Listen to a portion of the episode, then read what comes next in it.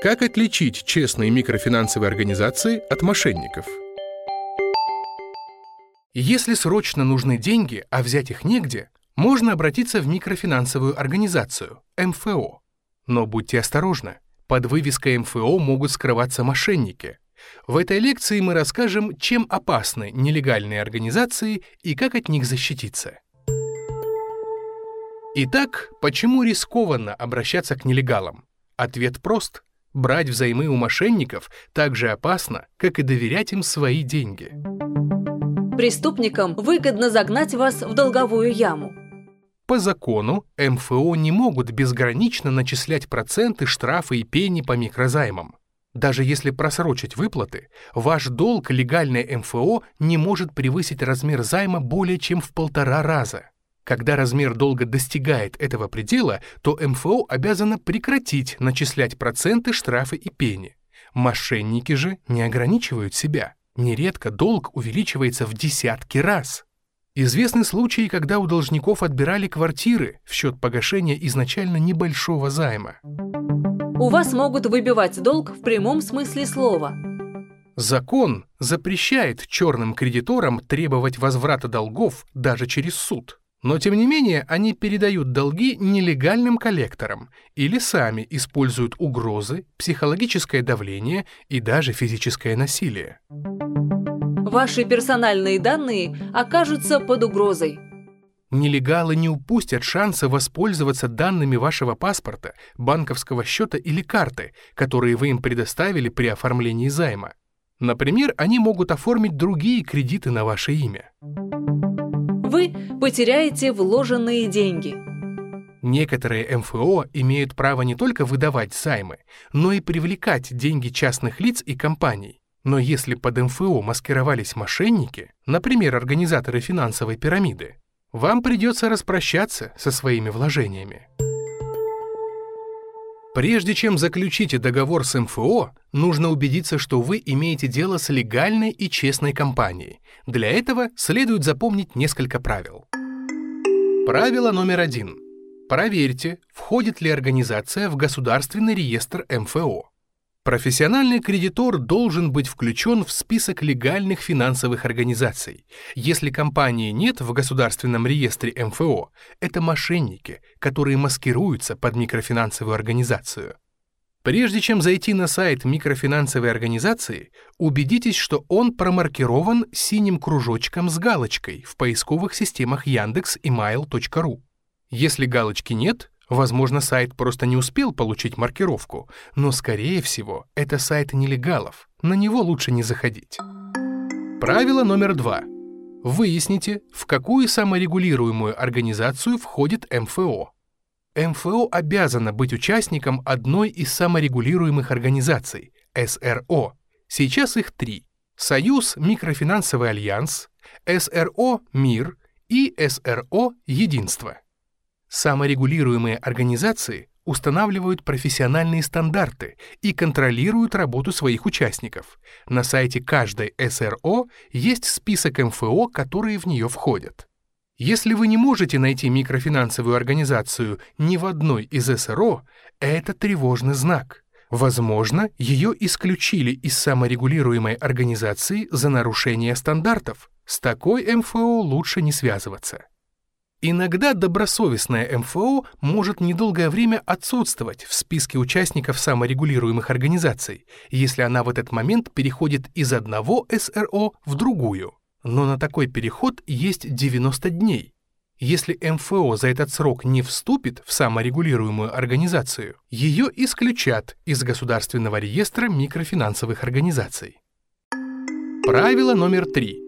Внимательно изучите документы, прежде чем их подписать.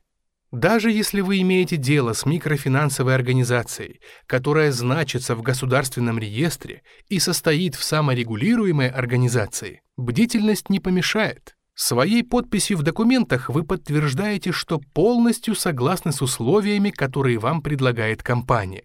Не спешите подписывать бумаги, если вам ясны не все пункты. По закону вы имеете право взять 5 дней на раздумье и изучение документов. За это время условия договора для вас не могут измениться. Обратите внимание, Какие документы вам предлагают подписать? Если вы берете деньги в долг, это может быть только договор потребительского или ипотечного займа и договор залога. Причем МФО вправе выдавать займы только под залог нежилой недвижимости. Получить деньги под залог квартиры не выйдет. Ни в коем случае не подписывайте соглашения и договоры, которые разрешают продажу заложенного имущества без решения суда, договор отступного, купли-продажи или дарения. Иначе компания получит право продать вашу собственность без вашего ведома в случае просрочки выплат, даже небольшой. Если вы решили вложить деньги в микрофинансовую организацию, это должен быть договор займа. Организация занимает у вас деньги. Обратите внимание, верно ли указаны реквизиты МФО. Обязательно сверьте данные в договоре и в Государственном реестре МФО. Полное и сокращенное наименование, ОГРН, ИНН, адрес. Мошенники нередко копируют сайты известных микрофинансовых организаций и используют похожие названия, логотипы и шрифты. Сверка реквизитов в договоре позволит избежать ловушки. Обратите внимание, какие условия вам предлагают.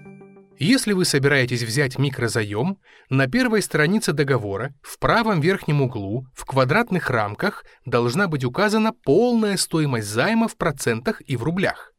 По закону максимальная процентная ставка по краткосрочному микрозайму до 1 года 1% в день. То есть максимальная переплата, например, за 30 дней, составит 30%, а за 90 дней 90%.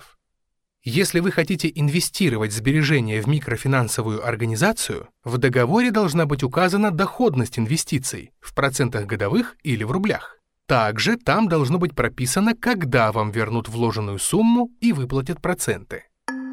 Правило четвертое. Не верьте громким обещаниям.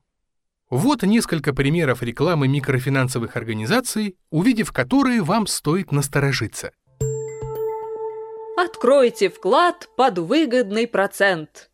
Открывать вклады могут только банки. Ни микрофинансовые организации, ни какие-либо другие финансовые организации не имеют права предлагать эту услугу. Если вы с таким столкнулись, вас пытаются обмануть. Инвестируйте и занимайте любые суммы. Размер займов в микрофинансовых организациях ограничен.